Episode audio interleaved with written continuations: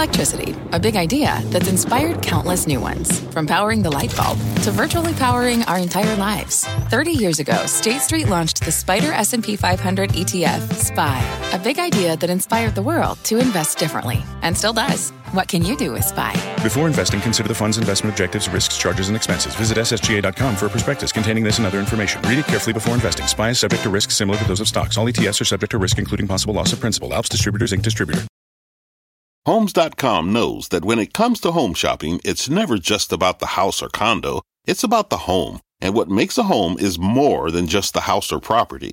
It's the location and neighborhood. If you have kids, it's also schools, nearby parks, and transportation options. That's why Homes.com goes above and beyond to bring home shoppers the in-depth information they need to find the right home. And when I say in-depth, I'm talking deep. Each listing features comprehensive information about the neighborhood, complete with a video guide. They also have details about local schools with test scores, state rankings, and student to teacher ratio. They even have an agent directory with the sales history of each agent. So when it comes to finding a home, not just a house, this is everything you need to know, all in one place. Homes.com. We've done your homework. My mission is simple to make you money. I'm here to level the playing field for all investors. There's always a bull market somewhere, and I promise to help you find it. Mad Money starts now.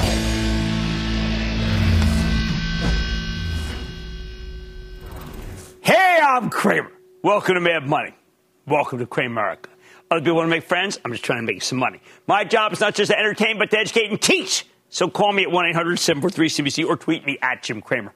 Has the Delta variant peaked? Or will the millions of kids who've gone back to school start getting sick and reverse any near term hope of getting COVID under control?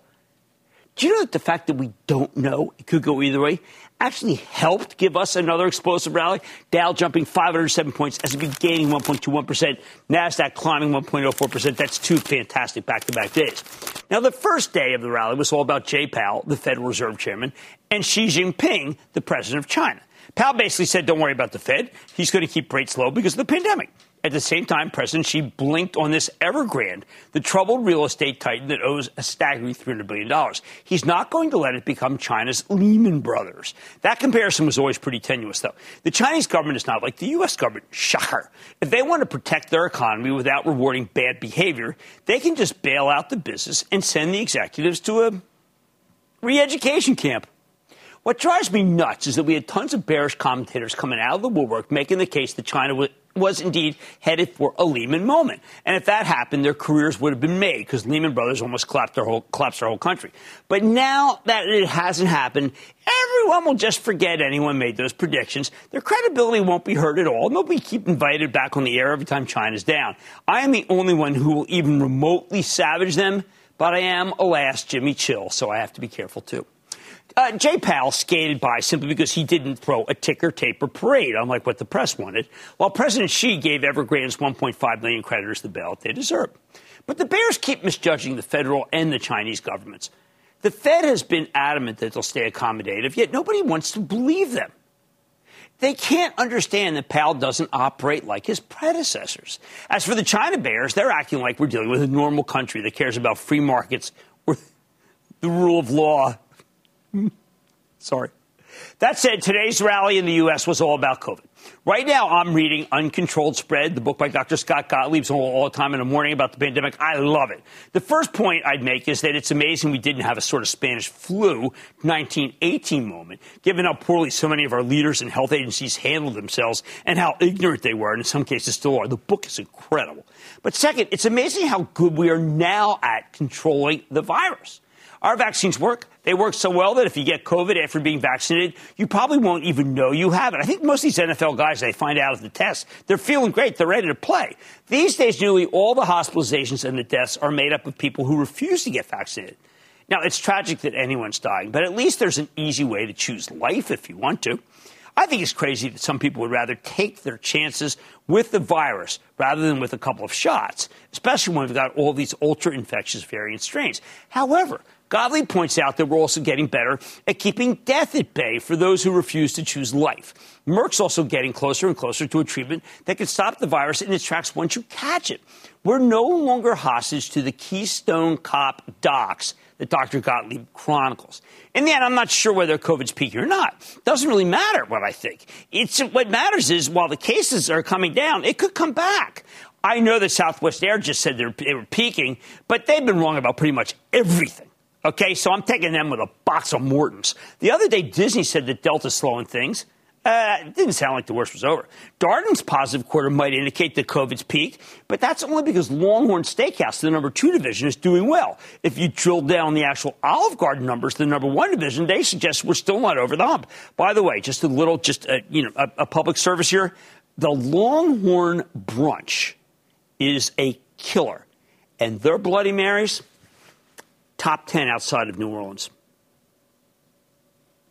Now, here's the greatest news about the pandemic's impact on the economy. Because we can't tell whether Delta has peaked, we got to give Jay, also known as Jay Powell, also known as the Fed chairman, the benefit of the doubt when he says hold, hold, that he's got to hold off on tapering, especially since business has obviously slowed over the past few months. But on the other hand, there's the chance the worst is over, which means we can buy the travel and leisure stocks, the retailers, the oils, not to mention the banks. They'll all do better in a post-pandemic world. And guess what? That's exactly what moved the market today. In short, Pangloss! Yeah, best of all possible world situation. Gets even better. We keep hearing about supply chain problems, right? Some of that has to do with our ridiculous port situation, where firms just understand they could build factories in Mexico or even the United States and deliver goods more cheaply than if they're importing stuff from Asia. Believe me, they better start getting serious. Or uh, did they go to college to get stupid? What really matters, though, isn't the lack of port capacity at all. It's the lack of workers, and that is COVID's fault. At the start of FedEx's absolutely miserable conference call, just a total tearjerker, management told us, quote, our Portland, Oregon hub is running with approximately 65% of the staff needed to handle its normal volume, end quote. All right, now let's think about this 65%. Well, that means packages have to be scrambled all over the place to avoid that hub. That's the typical supply chain problem that we keep hearing about. It's a nightmare for so many businesses. Now, let's think about this. Where are the other 35% of FedEx's workforce in Portland? Did these people just disappear? Were they abducted by aliens? No. I bet they either have COVID or they have unvaccinated family members and are therefore afraid of going to work. They fear getting it from others. Maybe they aren't vaccinated themselves. Although if the virus has you scared enough to miss work, what the heck do you think the vaccine's going to do to you? Okay, let's go back to Powell. He's famously insisted that inflation is transitory. What if everybody at the Portland hub gets immunity, either because they've been vaccinated or because they've already caught COVID? Why wouldn't it go back to 100%? At 100%, the system works, costs come down. In other words, if the Delta variant has peaked, then many of these supply chain issues are going to work themselves out. So why not be like Jay and let it play out? Why can't we just listen to Jay? I mean, what? I like Jay. I picked on Portland because Oregon's been pretty good about getting people vaccinated. They're all about, about 60%. But most of America's manufacturing is located in what we used to call the Sun Belt, where vaccination rates are much lower. Real lie. You know what that is? That's real live free or die territory. Oh, no, live free and die territory. I kind of put the uh, oppositional in there. So what if Jay Powell's onto something? What if the Delta variant really has peaked? Won't those people go back to work? Can we use that rubric to explain labor shortages across dozens of industries? Turns out it had little to do with unemployment benefits and everything to do with being fearful of the pandemic or not wanting to go to work because you thought you'd catch it from someone or because you caught it. So China goes off the radar screen for 24 hours because President Xi had to bail out Evergrande's customers to quell potential unrest. And Jay gets some newfound credibility because we can't tell if Delta's peaked or not. The bottom line, the absence of two negatives indeed does equal a positive, which is how you got this magnificent rally. I want to go to Sam in Colorado. Sam. Jim, how are you? Sam, I am doing so well. I got to play. I tell you, I'm starting Quez Watkins this weekend. What do you got going? Well, you know, Jim, whether reopening or stay at home, whether the price of steel is high or low, one thing seems to remain constant in this economy, and that is the threat of cybersecurity and the need for better software across the board. My question is, I know right now we've got CrowdStrike, we've got Palo Alto, right? We've got Okta, we've got all these cybersecurity names, but there's one that stands out more than the others, and that's Sentinel One. It appears to me as though they're using uh, specific machine learning algorithms, which differentiates them from CrowdStrike, which is more of a responding to an attack. Well, I Sam, I know CrowdStrike. George might disagree with that. I look, I said no one's the most expensive, but I do like it. They came on. I was prepared to dislike them. I really was. I was prepared to hammer them. I was prepared to be down there giving them the business. But I couldn't because they were really pretty good. Uh, I also like Palo Alto because Nikesh Arora is a star. A star, a rock star. Let's go to Bob in my home state of New Jersey. Bob. Hi, Jim. This is Bob in New Jersey. Um, my question is your thoughts on Zoom. Uh, very briefly, they reported a quarter that was really good. Uh, beat the numbers and sales over a billion dollars. Uh, after that, there was some discussion about slowing down the next couple quarters. Right. And the stock went down 50 points in one day and 50 Well, points down, it did day. drop 17%. Um, Right. Because they did uh, say there'd be some slowing. Now, in full disclosure, my stepson works for Zoom. Uh, I always have to mention that because people say, why didn't you mention it? Uh, but I, I think that Zoom has to finish this acquisition and has to do more acquisitions and make more uh, and become more of a full service Zoomer. Because right now it's too niche. And when something's too niche, it doesn't go up. All right, today's rally in the U.S.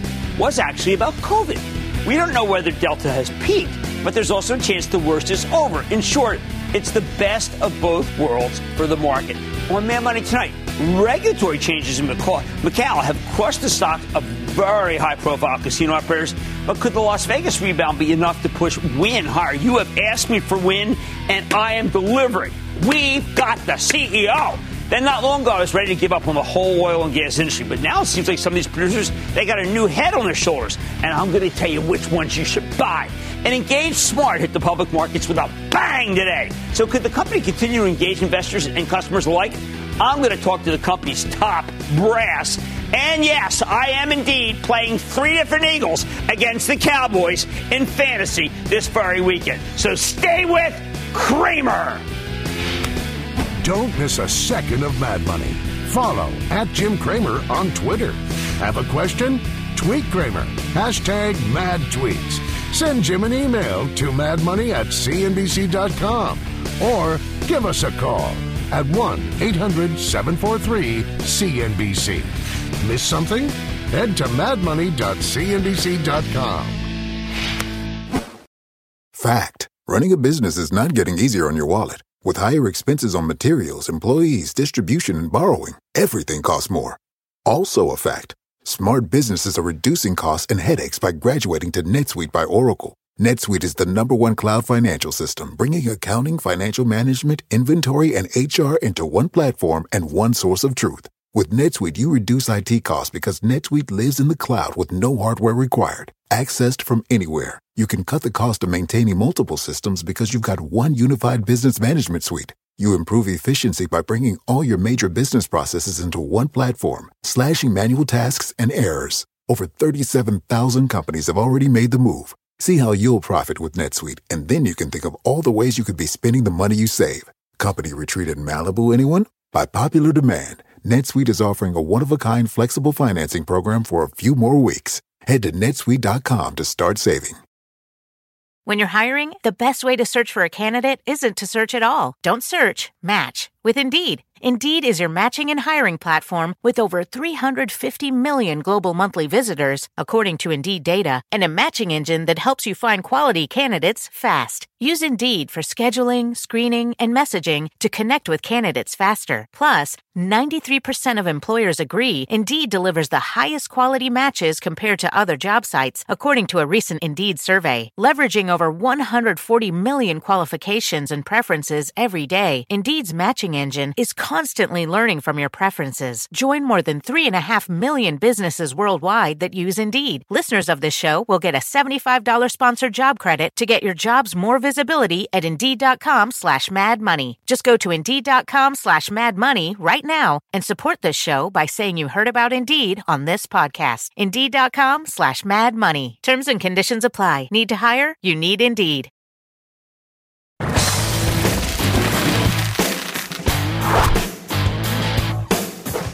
What do we do with the companies that are getting absolutely hammered by the Chinese Communist Party's newfound commitment to uh, communism?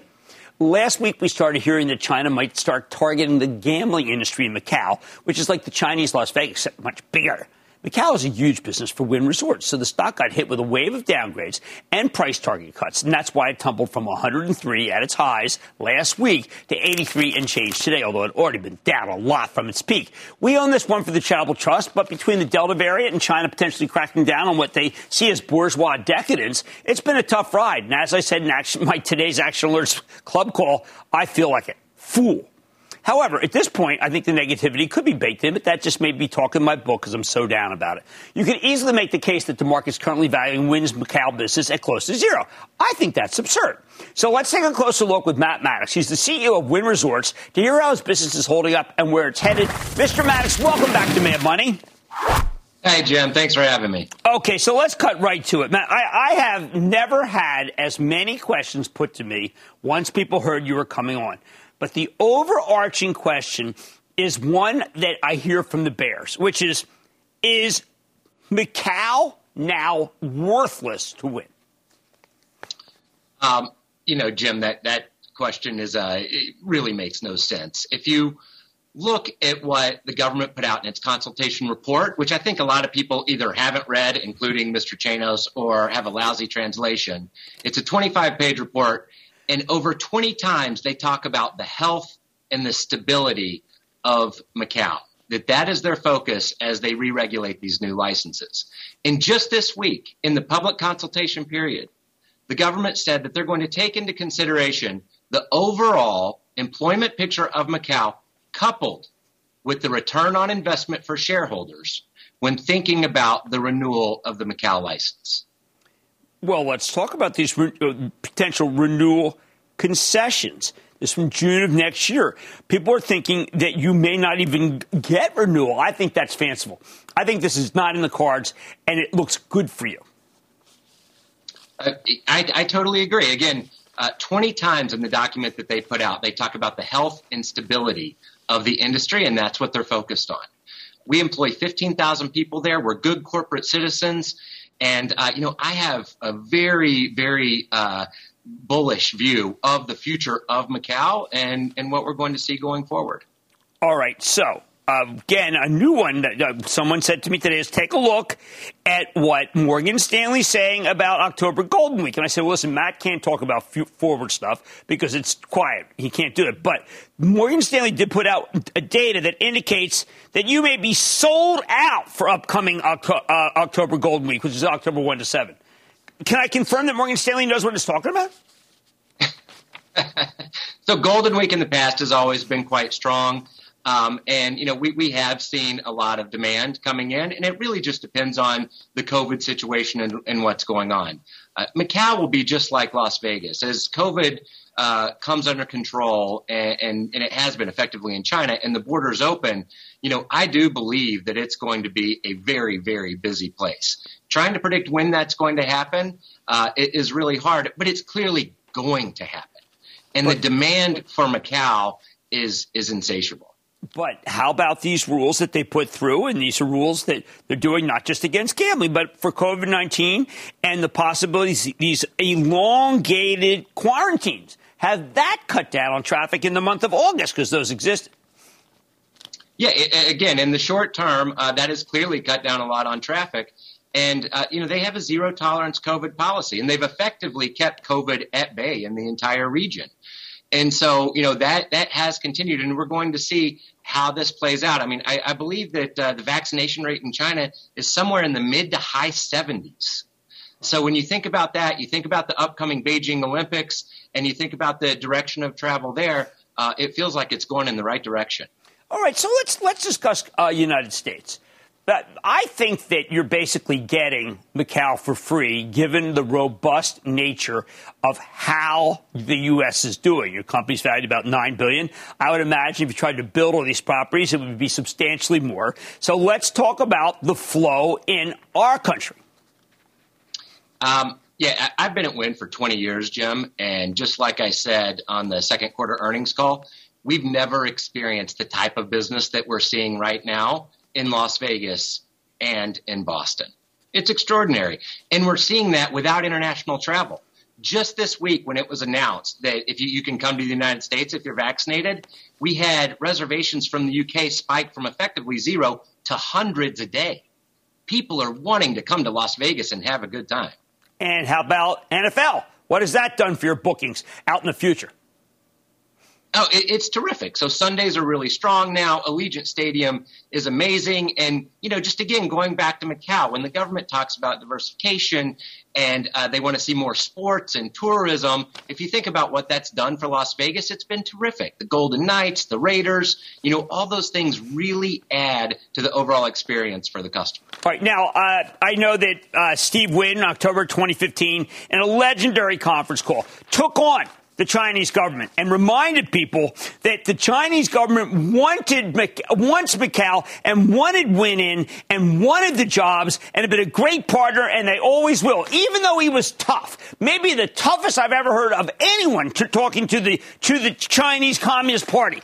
And it worked. And they listened because they want the jobs. Is anything really changed from 2015 when they listened to Steve Wynn?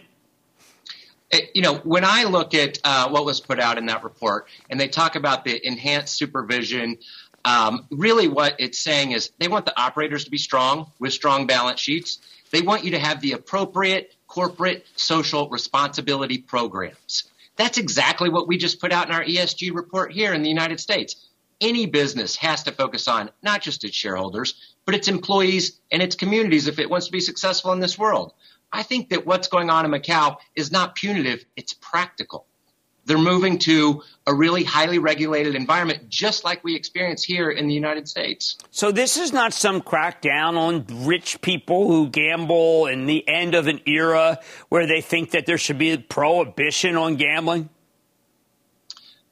Again, the health and stability is the main focus uh, in the government's report for what they're looking for for the industry and the continued diversification. I think that is logical and practical. That's why Las Vegas became what it is. It continued to diversify and add new things for people to do. So to me, the Macau government is going about this in a very logical way, and they're in consultation with all of the operators to ensure the health not just of the industry, but of the community itself. Well, and I got to say it, I know we got to wrap things up, but this company's lost a huge amount of value for something that doesn't sound like it's all that important to the even the er, the EBITDA going forward? Um, again, you know, Macau is the only large scale gaming uh, market in all of Asia, nestled right in one of the most populated, fastest growing, wealthiest regions in the world that's a great place where you want to be. And I feel very good about the steps that the government is taking to ensure that the operators are focused not only on the shareholders, but on their communities and on their employees. It's what's going on in the United States. It just makes sense. All right. Well, I'm sure the Bears are saying uh, Cramer, you're a suck up, and Maddox, you're a liar. And the answer is, I've known you for a long time. You're anything but. And I got to tell you, I, I, as much as I like Steve, you know, I couldn't be a suck up in that unfortunate period I'm not going to mention because I revered him, and I revered him because my dad revered him because we're, Phil, because we're from Philly. I like what you had to say today. I don't feel so bad about my position. And most important, the fact that you came on. You didn't need to come on. You could have punted but you didn't. That's right. Thank you Thanks so much. Me, Jim. Thank you. Thank you to Matt Maddox, CEO of Wynn Resorts. Coming up, Cramer makes order from madness in the oil patch. Find out which crude stocks are worth a booyah. Next. Take your business further with the smart and flexible American Express Business Gold Card. It's packed with benefits to help unlock more value from your business purchases. That's the powerful backing of American Express. Learn more at americanexpress.com slash business gold card. People today can spend half their lives over 50. So it's good to be financially ready for what's important to you as you get older, like a family vacation. Cannonball! Or starting your dream business. Welcome to Connie's Coffee. How may I help you? AARP's trusted financial tools can help you plan for whatever your future holds. That's why the younger you are, the more you need AARP. Start planning today at aarp.org slash money tools.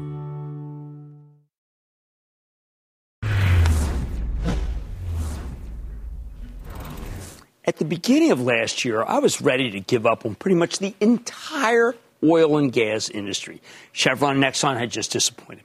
Major asset managers started divesting from fossil fuels. Younger money managers seem to regard these stocks with the same contempt that they held for the tobacco industry, and often for good reason, because the firms didn't seem to care all that much about the environment that they were despoiling. But beyond that, the oil industry had no discipline. Every time the price of crude rallied, they'd start drilling like crazy again flooding the market with excess supply, which in turn pushed prices back down and caused a cutting of estimates. Two months later, the pandemic went worldwide, and, and price of oil collapsed. That's why I always say it's better to be lucky than good. Spot prices for West Texas crude even went negative last April because there was no storage space left. They were literally paying people to take physical delivery of the stuff. But as the global economy recovered, something changed in the oil industry, something big. This is no longer a drill baby drill business. It feels like the COVID downturn has taught the exploration production industry how to be disciplined. I've never seen it like this.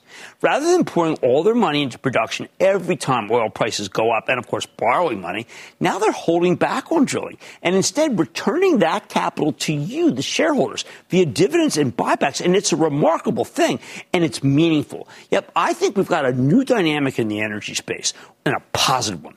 On Tuesday, I saw a great piece from RBN Energy, uh, the company frequent guest Rusty Braziel runs, and it's entitled, because he likes to start with songs, where has all the capex gone? You know, where have all the flowers gone? E&P investment down despite rising prices and cash flows. E&P investment down despite rising cash flow. Listen to this. This piece makes some great points. Ever since the price of crude collapsed after peaking near $100 in 2014, it just hasn't been able to rally precisely because these guys had no discipline. Whenever it looked like oil would rebound, producers would turn on the spigot again and ruin everything. For example, when it rallied above $70 in 2018, capital spending and rig counts immediately doubled. Thanks. No wonder those prices didn't last. Now, though, it looks like maybe it's the pandemic. I, they, have taught the whole industry a, a, major lesson. According to RBN, my favorite source of fossil fuel analysis, the big producers still haven't gone back to their profligate ways. Of the 38 companies they follow, capital spending budgets are actually down 3% versus last year with oil much higher. They're spending less than 60% of what they spent when oil broke out above 70 in 2018. Yeah, as long as they don't flood the market with new supply, and Saudi Arabia does the same thing, something they're currently doing, they're holding back because they're so busy paying big dividends with Aramco, then oil prices can go higher. In that case, you know what? Holy cow, we've had a bunch of them on. I really like them. They've changed their ways, and you should be willing to own some of the newly disciplined oil producers. So I'm going to go through my favorites. Many of them we have had on because you've been asking me, saying, Jim, give me the best. Simply the best. Tina. First, we've got the variable dividend plays, and that starts with Devon Energy, DVN. Now, this one came back on my radar when I realized that Devon was the best energy performer during the first half of the year, largely because they were the first producer to implement a variable dividend plan where they gave their investors a cut of the profits rather than just a set payout. Hey, by the way, that's a big reason why this stock won't quit. You know, it's the best performer in today's session in the entire S&P 500. It has led the S&P 500 probably more than any stock I know this year in each individual day. You know why that is? Because this Devon is the brainchild of one of the smartest people I have ever had the pleasure of riding a helicopter with. That's C, and that, by the way, that is not a low bar. I've ridden a lot of helicopters. This is this is the brainchild of CEO Rick Muncrief, okay? I want you to remember that name. He took over as CEO in January after the company merged with WPX Energy. When we last, remember, that was smaller, and yet he got to run the company. We last spoke with him in August. And Rick, you're invited back on right now because that's how smart you are. And he explained that the company has a whole new mindset. Rather than borrowing money to drill like crazy when business is booming, he wants to reward shareholders. The stock's given you a quick 31% gain since that interview, including a terrific 7.75% move today. Even after this run, I like it up here because based on the way they calculate the variable dividend, it works out to be one of the best yields in the S&P 500. Hey, how about this one? Longtime Cramer fave Pioneer Nat. That's what we call it, but it's Pioneer Natural Resources. It jumped on the variable dividend train in February, about a week after Devon, with a plan to distribute up to 75% of its free cash flow to shareholders. We didn't expect this to, to start until next year, but last month they moved up the timetable and started paying it almost immediately.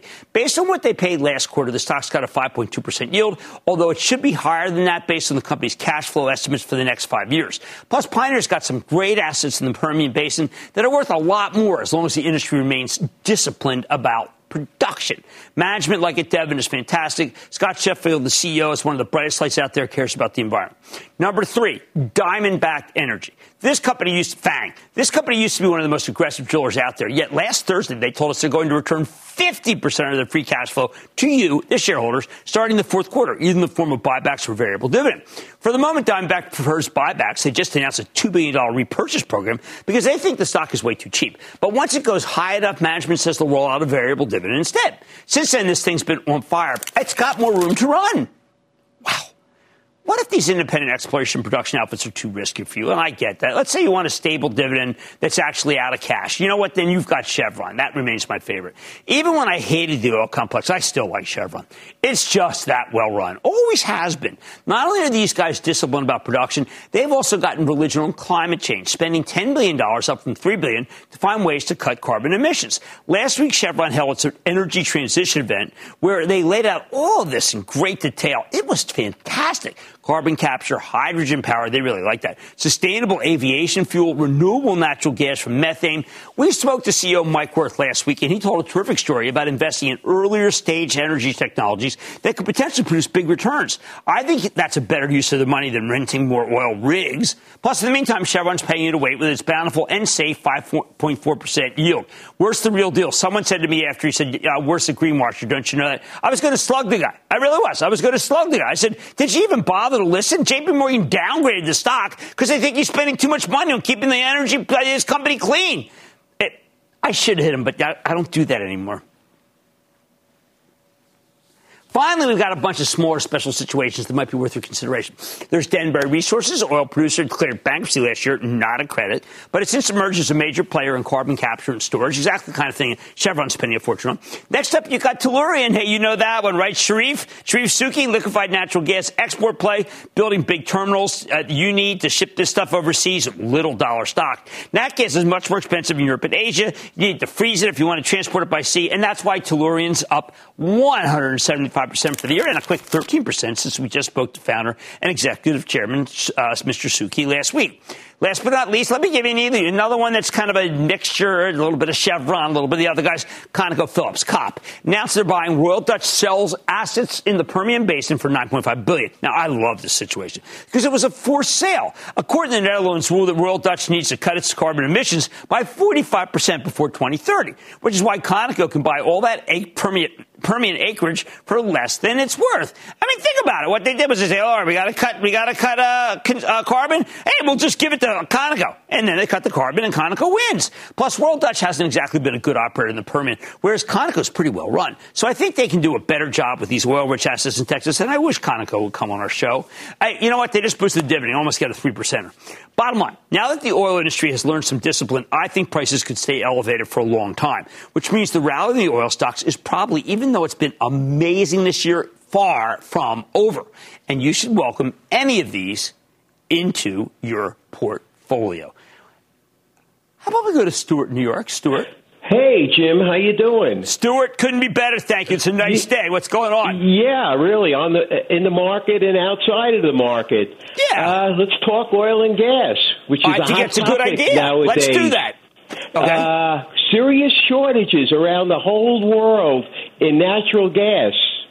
And one stock I have, EQT, seems very, very undervalued. Do you think this baby takes off? I like EQT very much. Pittsburgh based. We used to have them on all the time. Don't know what happened. I think it's a very good stock. I also want to tell you that I like Cabot, though. You want pure nat gas, you go with Cabot. I've been to see the rigs. Rather nice. Can I speak to Mark in Iowa, please, Mark? Booyah to America's stock market dad who gives us sage advice about investing. Oh, thank you. Thank you very much. I need that today. I've been at war now with people. I'm going to win a war because I don't start one unless I'm going to win. Six and stones may break my bones, but that's why I carry nuclear weapons. I've been under a little bit of attack. So this is nice to hear some good. Let's, let's go to work. Okay. I'm also an AA, AA Action Alert member. Yes. And, uh, Yes. Listen to the whole call today. Oh, thank you. Yeah, I know that was a tough one at the end, but yes, it was. oh, okay, with no utilities in the portfolio at about $11 off its 52 week high. Right. And it has a 3.58% dividend. Okay. Is now the time? And would you recommend AEP, American Electric Power? Nick Akins is so good. You know what? Mark, if you had, if I had read your question today for the conference, I would have had to say yes. What am I doing? You know, interest rates were up really big today, so I was, I was hoping to go down. AEP is such a remarkably run company, and by the way, very environmental. And it's only the states that have kept them from building more wind facilities. The states, not them because Akins rocks. Okay, we got a whole new dynamic in the energy space with the industry's newfound self discipline. I think prices could stay elevated for a long time, which means you should own one of these names. Hey, $3. Great. Oh, totally spec. Nice yield, good assets, fastest growing. Whoa, Sheffield's the dean. Mike Wirth is brilliant, and Rick Muncrief, what a helicopter ride. I have much more Mad Money ahead, including my exclusive with EngageSmart. Hey, uh, could this morning's IPO be a smart opportunity for investors looking to get into the software space? I've got the exclusive. Then the semiconductor shortage has become one word insane. So I'm revealing what our business and government need to do to correct the problem after today's chip supply crisis meeting at the White House. I'm right. Maybe if they listen, they could be right too. How about that level of arrogance?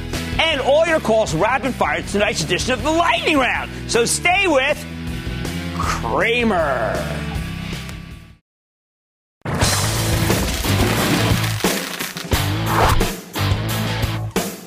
The Fast and Furious IPO market just keeps going.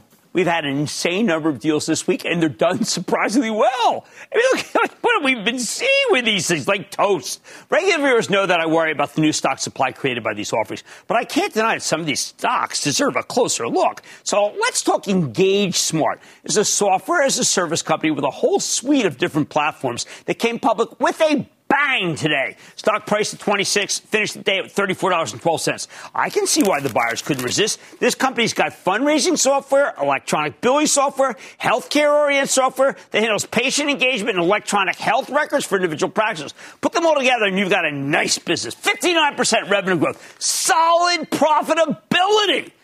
Unfortunately, EngageSmart's now far from cheap. These levels is trading at substantially more than 20 times sales. But profitable cloud plays? Almost impossible to come by.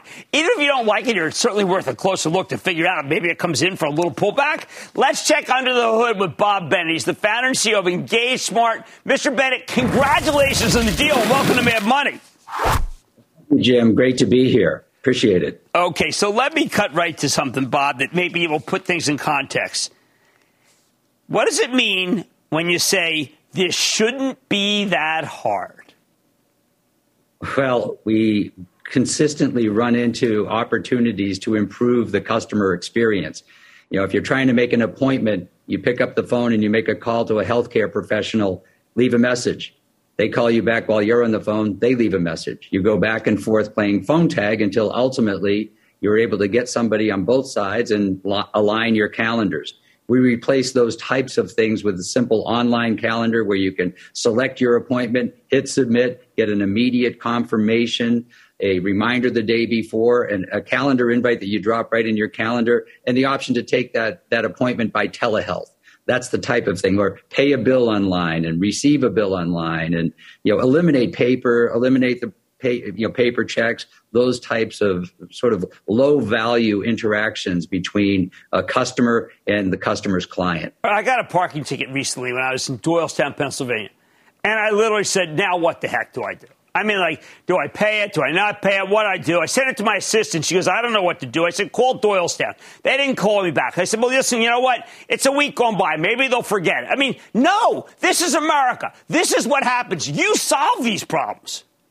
That's right. That's right. In the city of Boston, as an example, we actually uh, att- attend to the online payment of those uh, parking violations. Now, I don't put the violations on the cars, Jim. I am just in the receiving mode, trying to simplify the process of paying those. But we do we do have a lot of tickets that do get paid through to the city of Boston through our service. Can I Venmo?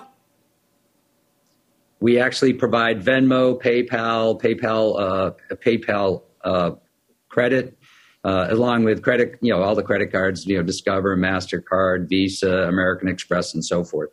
Well, I want to make sure people understand this is not a software platform. This is a family of software platforms. So for those who say, listen, they're up against Salesforce, or I don't know if I want to touch this one because they're Bill.com. The fact is, is you've got multiple businesses going and they are growing very well. Yes, they are. Uh, our SimplePractice uh, solution, that, which is based in Santa Monica, has over 110,000 clinicians using the solution, uh, and they're he- literally healing the world one patient at a time through uh, mental health professionals like you know social workers, uh, marriage counselors, substance abuse therapists, a psychologist, but also physical therapist, nutritionists, dietitians, a very large group of uh, speech language pathologists. And we're really, they're, they're doing, know, we're eliminating their administrative burdens and allowing them to focus on their customers and their clients and giving them the gift of time to focus on their business without the paperwork. Everything from patient intake through uh, setting up appointments online, all the way through the electronic health record, uh, insurance claims adjudication, billing, and collections 100% paperless. Now, what happens with the money you get, the stock you have? Because I think that there's a lot of different verticals that need rationalization that are really just kind of out there for you to pick. You're you're exactly you're exactly right, Jim. We're even in the existing verticals that we are in today and those adjacent to us, we're at less than one percent of market share, and we believe we have the the best true SaaS, meaning single instance multi-tenanted solution available in our vertical, serving our verticals. So we have a, a, you know, and we're committed to long-term product leadership in those verticals. We're at less than 1% of market share. We're a little over 200 million. So we've got scale, we've got profitability, and we've now got a, a lot of more resources to continue to innovate to maintain those, that product leadership. Because if, if we don't disrupt ourselves and obsolete our own solutions in our markets, someone else is going to. So we're paranoid about it every morning. I like that. Now, I, I did. I was a lawyer at one point in my career. You're supposed to ask questions, always knowing the answer. General Atlantic is a huge, huge sponsor, biggest investor. How much stock did General Atlantic sell in the deal? Zero. They're they're they're they're they're with us for the long. Well, General Atlantic has made a lot of money for people who follow along. Almost every stock I've ever recommended that they've done has made a fortune for people. I don't think this is going to be any different. I want to thank you so much, Bob Bennett, founder and CEO of EngageSmart. What a great company. Thank you for coming on and congratulations. Thank you, Jim. Appreciate it. Uh, I, I, I'm so tired of money losing companies that I have to say I like because they're hot.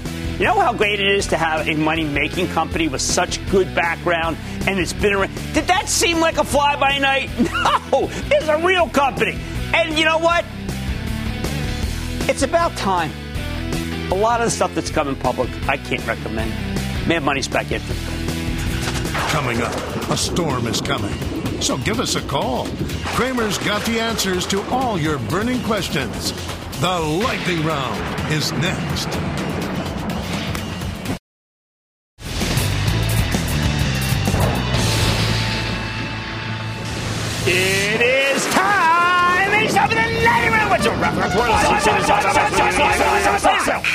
And then the lightning rounds are, are you ready? Keep that down. Lightning round, let's start with Al in my home state, New Jersey. Al. Good evening, uh, Jim. This is Al from uh, Scotch Plains, New Jersey. Scotch Plains, we beat them four straight years when I was coaching. Four straight years. Okay, go ahead. Big shout out to the Summit Diner. Thank you. Um, I love those guys. you like absolutely. that, man? All right. Uh, I bought a stock that you recommended a while back, Dynavax Technologies. Uh, but, yeah, well, it's good. I mean, you know, it's immuno. It, look, I like these little immuno uh, t- drug stories, including allergies, and I should have given it to Jimmy at the diner. My bad. Best fries in Jersey. And may I just make a point? I got to tell you, the corned beef hash to die for. Bob in Illinois. Bob. Hey, Booyah, Jim. What's going on? Uh, a while back, I got into uh, Nucor. I wrote it up about 10 points when it started to attack, you know.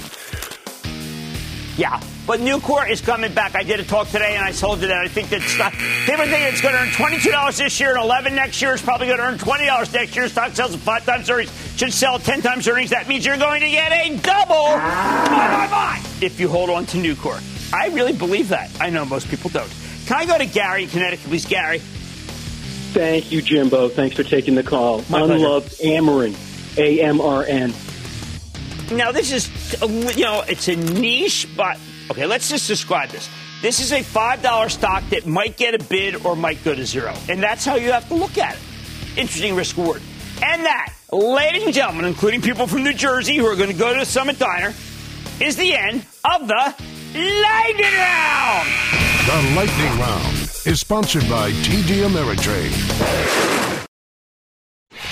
Right now, we've got all sorts of problems that are tangled up with our increasingly hostile relationship with China supply chain disruptions, port congestion, and the defense of our allies in the Pacific. Right now, President Biden's holding a big summit on these issues, but I think our whole approach is ridiculous. Worse, I can predict how this meeting will go. All the business leaders will listen intently to each other. Then Intel CEO Pat Gelsinger will make some grandiose statements because he thinks he's the king of the industry for the entire semiconductor group, as though Intel's still the most important player in the business. While the big guns will be there too, everyone from Ford and GM to Samsung, Apple, Microsoft, Micron, and Taiwan Semi, I think almost everybody involved, unfortunately, is on the wrong track. Sure, the White House is trying to include $52 billion in the budget to start manufacturing semiconductors here in America. But it's been all talk for ages because the industry wants the U.S. government to pay for as much as possible. They won't start spending until they know they can get a check from Uncle Sam. That's no good. Congress can't even pass a deal to fix bridges and tunnels. How are they going to pour billions into an industry that's already got deep pockets? If the chip makers wait for Washington, we could be waiting for a very long time. And that's just dangerous. As I see it, there are two approaches that can work here. First, these companies can recognize that if 20% of all the container ships are stuck waiting to unload their cargo on West Coast ports, that means the logistics crisis is endemic, and they should stop hoping for a quick fix. There's nothing we can do about congested ports in time to help these industries with in the next two years. That means we need to adjust to a new reality where it's much harder to get goods from point A to point B, especially microchips. That's why I think the companies that need semiconductors should just plan their own manufacturing facilities to end the madness. The chips they need are so low end versus the high performance chips that it's hard to imagine an independent manufacturer embracing them. The margins are too low. You need a collaboration, say, between Ford uh, and Global Foundries or GM and Taiwan Semi making older chip. By the way, Global Foundries makes older chips for the military in upstate New York. It, it, that could work. Look, Ford just lost $2 billion in sales thanks to the semi shortage. For 2 billion, they could build a low end semiconductor plant like the Intel factory in Israel that I visited that has almost no employees whatsoever and makes plenty of wafers. Once you realize the chip shortage is here to stay, you have something that you can do about it. Either the industries that need these chips find a way to make their own, or they start designing dumber products with a lot less semiconductor content. Not dumb, retro, full feature. So what about Washington? Someone in the room needs to explain that this situation has gone from supply chain madness to defense desperation. Taiwan Semi makes most of the simple yet vital chips that we need. Forget the auto industry, the military need these chips too. Which is why I'm wondering, why the heck is this a civilian issue? We should treat it like a defense issue. Biden wants $52 billion to set up semiconductor plants. He should stick it in the military budget. Again, the clock is ticking. The Chinese government obviously wants to take over Taiwan. And while they probably can't do that without setting off World War III, they can absolutely make life difficult for Taiwan's economy. China knows it needs chips too, which is why they're trying to buy lots of machines from ASML Holdings, a Dutch company, to manufacture stuff. You really need these things. They're like big $150 million buses. Uh, but our government's blocking that transaction. They're worried Taiwan will cut them off. We should be worried about Taiwan being cut off. That's why our government needs to start getting serious about building semiconductor foundries as soon as possible. Hey, by the way, where are the generals and admirals and this stuff? Can they be so obtuse? Instead, I expect this meeting will happen and there'll be no change. Most of the chips we need will continue to be made in Taiwan or South Korea, the two countries that are most vulnerable to China. Meanwhile, I expect the Chinese Communist Party to keep taking over little islands in the Strait of Taiwan while they try to destabilize Taiwan's democratic government. That's what they're good at. Look at what happened in Hong Kong. If we keep doing nothing, then in two years, this chip shortage will get a lot worse. We'll either have no chips or the price of all electronics will go through the roof. The semiconductor market is not going back to the old normal unless we take action. But unless our leaders leaders change course. I don't see that happening. They just don't get the seriousness of the situation.